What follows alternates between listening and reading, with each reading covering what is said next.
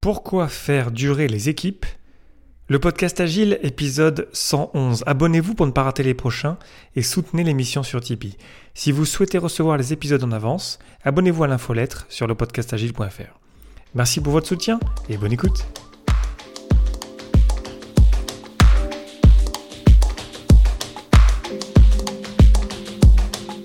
Bonjour, bonsoir et bienvenue dans le monde complexe. Vous écoutez le podcast Agile, je suis Léo Daven et je réponds chaque semaine à une question liée à l'état d'esprit, aux valeurs, principes et pratiques agiles qui font évoluer le monde du travail au-delà. Merci d'être à l'écoute aujourd'hui et retrouvez tous les épisodes sur le site web du podcast, lepodcastagile.fr. Aujourd'hui, pourquoi faire durer les équipes, le modèle de Tuckman.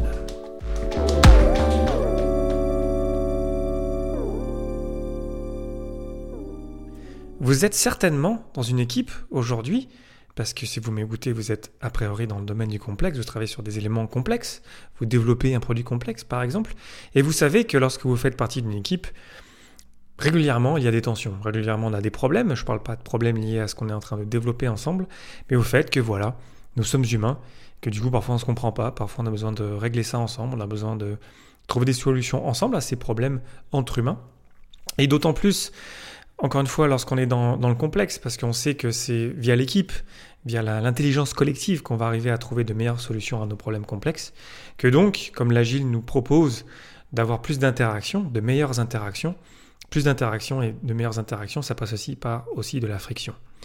Et aujourd'hui, j'ai envie de vous parler du modèle de Tuckman qui est assez connu, je vais passer assez rapidement dessus, mais pour partager vraiment le modèle de Tuckman avec une vision agile, comme s'il était un petit peu quelque part vu avec le prisme d'aujourd'hui, euh, plus de 50 ans après sa, création, pour arriver à sentir pourquoi c'est important que nos équipes restent ensemble, pourquoi c'est si important de partager régulièrement pour régler nos problèmes.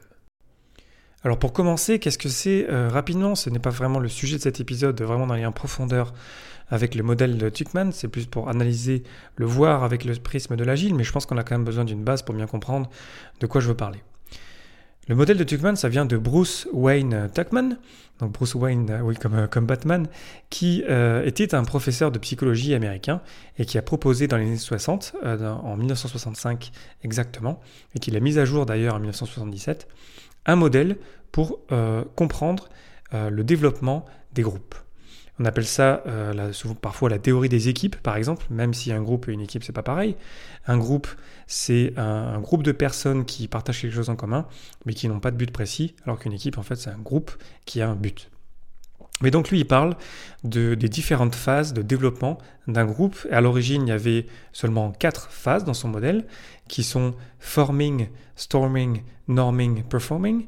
En français, c'est constitution, formation, tension, normalisation, exécution, production. Euh, il y a parfois les, différents termes, mais dans l'idée, voilà, c'est constitution, tension, normalisation, production.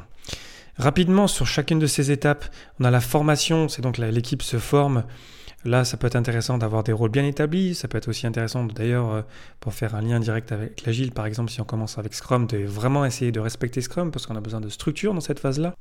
Ensuite, on a la phase de tension. On n'est pas forcément d'accord de la manière dont on fait les choses. Euh, donc, ça crée des tensions, des, conflits qu'on règle et on passe ensuite à la phase de normalisation où là, on, est plus habitué les uns aux autres et on commence à créer la, confiance, à être un peu plus euh, productif, même si j'aime pas trop le mot productif dans le mot complexe. Mais d'ailleurs, c'est aussi intéressant intéressant de voir que ce modèle, vraiment, il date des années 60, où vraiment la complexité, c'était pas encore un sujet. Donc c'est aussi pour ça que j'ai envie d'en parler, pour le voir euh, avec le prisme du complexe. Donc bon, on passe ensuite à la phase euh, d'exécution, de, production, où là, on, voilà, on, est normé, on sent où est-ce qu'on veut aller, du coup, on peut ensuite mieux exécuter ensemble. Et enfin, on a la cinquième, euh, la, cinquième phase, qui a donc été ajoutée en 1977, qui est la phase adjourning, ou dissolution, là où en fait, voilà, l'équipe est dissolue et donc on passe à peut-être les, personnes sont, séparées, mais il y a quand même une phase à, bien réaliser pour, euh, par exemple, célébrer, euh, pour euh, ensuite pouvoir bien démarrer avec une autre équipe, par exemple. Donc ça, c'est le modèle de Tuckman. Voyons voir maintenant comment est-ce qu'on peut le voir avec notre, notre prisme, notre vue d'agiliste, et comment est-ce que ça peut nous aider au quotidien. Pour commencer, lorsque j'ai préparé cet épisode, lorsque j'ai fait des, recherches sur, sur ce modèle, je me suis rendu compte qu'il y avait vraiment une vision très projet autour de ce modèle-là, parce qu'on a cette idée qu'on prend un groupe, et ensuite on lui demande de faire quelque chose, et ensuite ce quelque chose s'arrête, et ensuite on recommence. Et on sait que le manifeste pour le développement agile de logiciels nous encourage à avoir des équipes stables. Et on sait, nous les agilistes, que c'est vraiment très important de, de, garder des équipes stables parce que les gens qui se connaissent, en fait, vont mieux travailler ensemble pendant longtemps. Donc quelque part, le modèle de Tuckman nous explique que si on commence de zéro à chaque fois, si on commence un projet euh, de zéro à chaque fois, en fait, il y a un coût, il y a un, il y a un temps, il y a un effort avant d'arriver à cette phase de production-exécution. Et que donc, si on garde des gens ensemble pendant longtemps, en fait, on va éviter de trop naviguer et de passer trop de temps dans les premières phases. Et quelque part, je pense que ça fait du sens. Je pense qu'on, euh, si, vous êtes dans une équipe agile, vous, voyez de, quoi je veux parler. Cette idée que lorsqu'on est ensemble pendant longtemps, on se comprend mieux. Ça ne veut pas dire qu'on ne va pas repasser par les phases de formation, de tension, de normalisation. Et c'est aussi pour ça qu'on fait des rétrospectives. Par exemple, si vous faites du Scrum, qu'on prend ces moments-là ensemble pour gérer ces tensions, pour euh, intégrer des nouvelles personnes à l'équipe, par exemple, pour euh, normaliser nos manières de faire parce qu'on a besoin de ça. Et quelque part, l'agile répond à ça, répond au modèle de Tuckman en en disant, effectivement, c'est bien mieux de garder des équipes ensemble pendant longtemps. Et en plus, on propose un cadre pour euh, s'améliorer continuellement. Et ainsi, en fait, on, est meilleur pendant plus longtemps. Donc ça, ça nous aide vraiment à, quelque part à justifier, euh, s'il y avait encore besoin de le faire, nos deux heures de rétrospective toutes les deux semaines. Si jamais on vous challenge sur cette question, vous pouvez peut-être utiliser ces arguments. Et ça me fait aussi penser lorsqu'on démarre un projet euh, ou démarre la construction d'un produit complexe en mode agile, c'est cette idée qu'en fait on a le, premier sprint, les premiers sprints forcément ils vont pas être des réussites.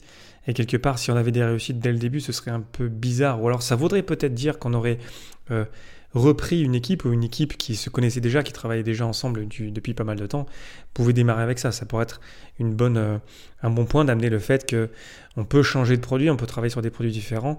Euh, quelque part, forcément, ça va créer des problèmes aussi de travailler sur des produits différents. Ça ajoute de la complexité de changer de produit, évidemment.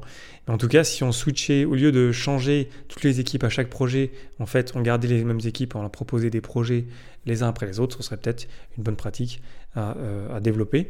Et, mais si on ne pouvait pas faire ça et qu'on commençait de zéro avec une équipe, on va passer par des phases où les premiers sprints vont pas être super et on va, se, on va trouver notre rythme de croisière, on va mieux se comprendre, on va s'améliorer, on va mettre en place l'amélioration continue et on va arriver au bout d'un certain nombre d'itérations. Il n'y a pas de chiffre euh, magique, mais c'est sûr que ça va prendre 2, 3, 4, 5, 6, 7, 8, 9, 10 sprints peut-être avant d'arriver vraiment à, à, rouler en fait en tant qu'équipe.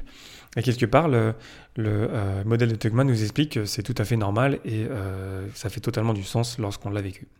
Moi, ça m'a fait penser aussi à des euh, startup week-ends. J'ai fait quelques épisodes sur des startup week-ends. J'adore ces, week-ends où en fait on, travaille avec des gens qu'on ne connaît pas parce qu'on commence le vendredi et on termine le dimanche. Et ça fait partie d'une de mes stratégies en fait pendant des startup week-ends parce que c'est extrêmement court et l'équipe se forme le vendredi soir et on termine le dimanche soir. Ça dure 54 heures. Euh, et c'est très important pour moi de commencer, par exemple, le vendredi soir.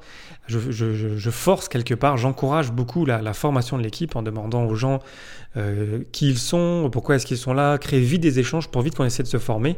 Et même vite, dès le samedi matin, euh, analyser vite des tensions pour sentir un peu où est-ce qu'on s'en va. Est-ce que est-ce qu'on est bien ensemble? Est-ce qu'il y a des gens peut-être qui veulent peut-être quitter l'équipe? Peut-être. On n'est pas obligé de rester pendant tout le week-end, pendant, pendant un startup week-end, pour, euh, par exemple, arriver vite à une phase de normalisation et vite, vite performer euh, ensemble.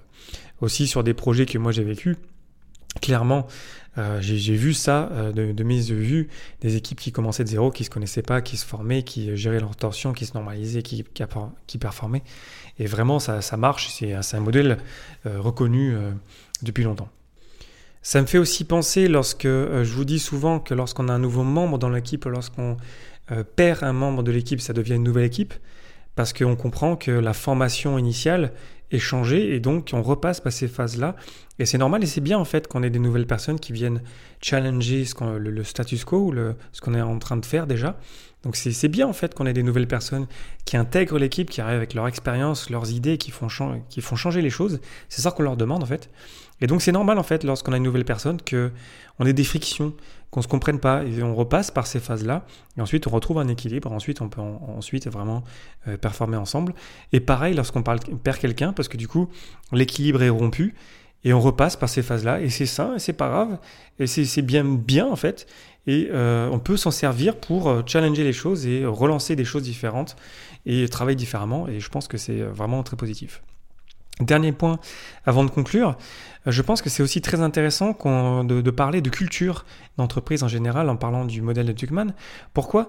Parce que lorsqu'on est dans une équipe qui fait partie d'un ensemble, d'une organisation, d'une culture donc, si on a une culture forte d'entreprise, si on a un but commun déjà, moi ça me fait penser à l'holacratie, lorsqu'on a une raison d'être, lorsqu'on a un but en fait ensemble en tant que compagnie, de fait on comprend, grâce au modèle de Tuckman, que on partage déjà un but commun en fait en général dans l'entreprise. Du coup, lorsqu'on a des, équipes dans cette entreprise, lorsque des gens veulent changer d'équipe, de fait, en fait, on a déjà quelque chose en commun. Du coup, quelque part, on facilite euh, le, passage d'équipe ou le changement d'équipe, ce qui est positif pour l'ensemble de l'organisation parce qu'on partage les, bonnes pratiques, ce qui nous permet en fait d'être meilleur en équipe mais aussi en général dans l'entreprise. Pour conclure sur le modèle de Tuckman avec cette vision agile, on comprend que c'est très important qu'on ait des équipes stables. C'est très positif, ça nous aide énormément d'être dans des, équipes stables. On comprend aussi que la culture c'est très important, ça nous permet d'avoir euh, de meilleurs échanges intra-équipe. On comprend aussi que nos, euh, cérémonies euh, agiles, par exemple des rétrospectives, c'est très important aussi pour gérer ces phases encore qui vont revenir parce qu'on n'est pas indéfiniment dans une phase d'exécution, on va repasser par les, des autres phases de formation, de tension, de normalisation, et c'est positif et c'est sain, on peut en bien profiter, bien prendre le meilleur de ces phases-là pour devenir une meilleure équipe ensuite. Posez vos questions directement sur mon compte Twitter Léo Daven ou celui du podcast lepodcastagile.fr ou sur le site du podcast lepodcastagile.fr. Merci infiniment pour votre attention et vos réactions. Merci tout particulier aux tipeurs pour votre soutien. C'était Léo Daven pour le podcast Agile et je vous souhaite une excellente journée soirée.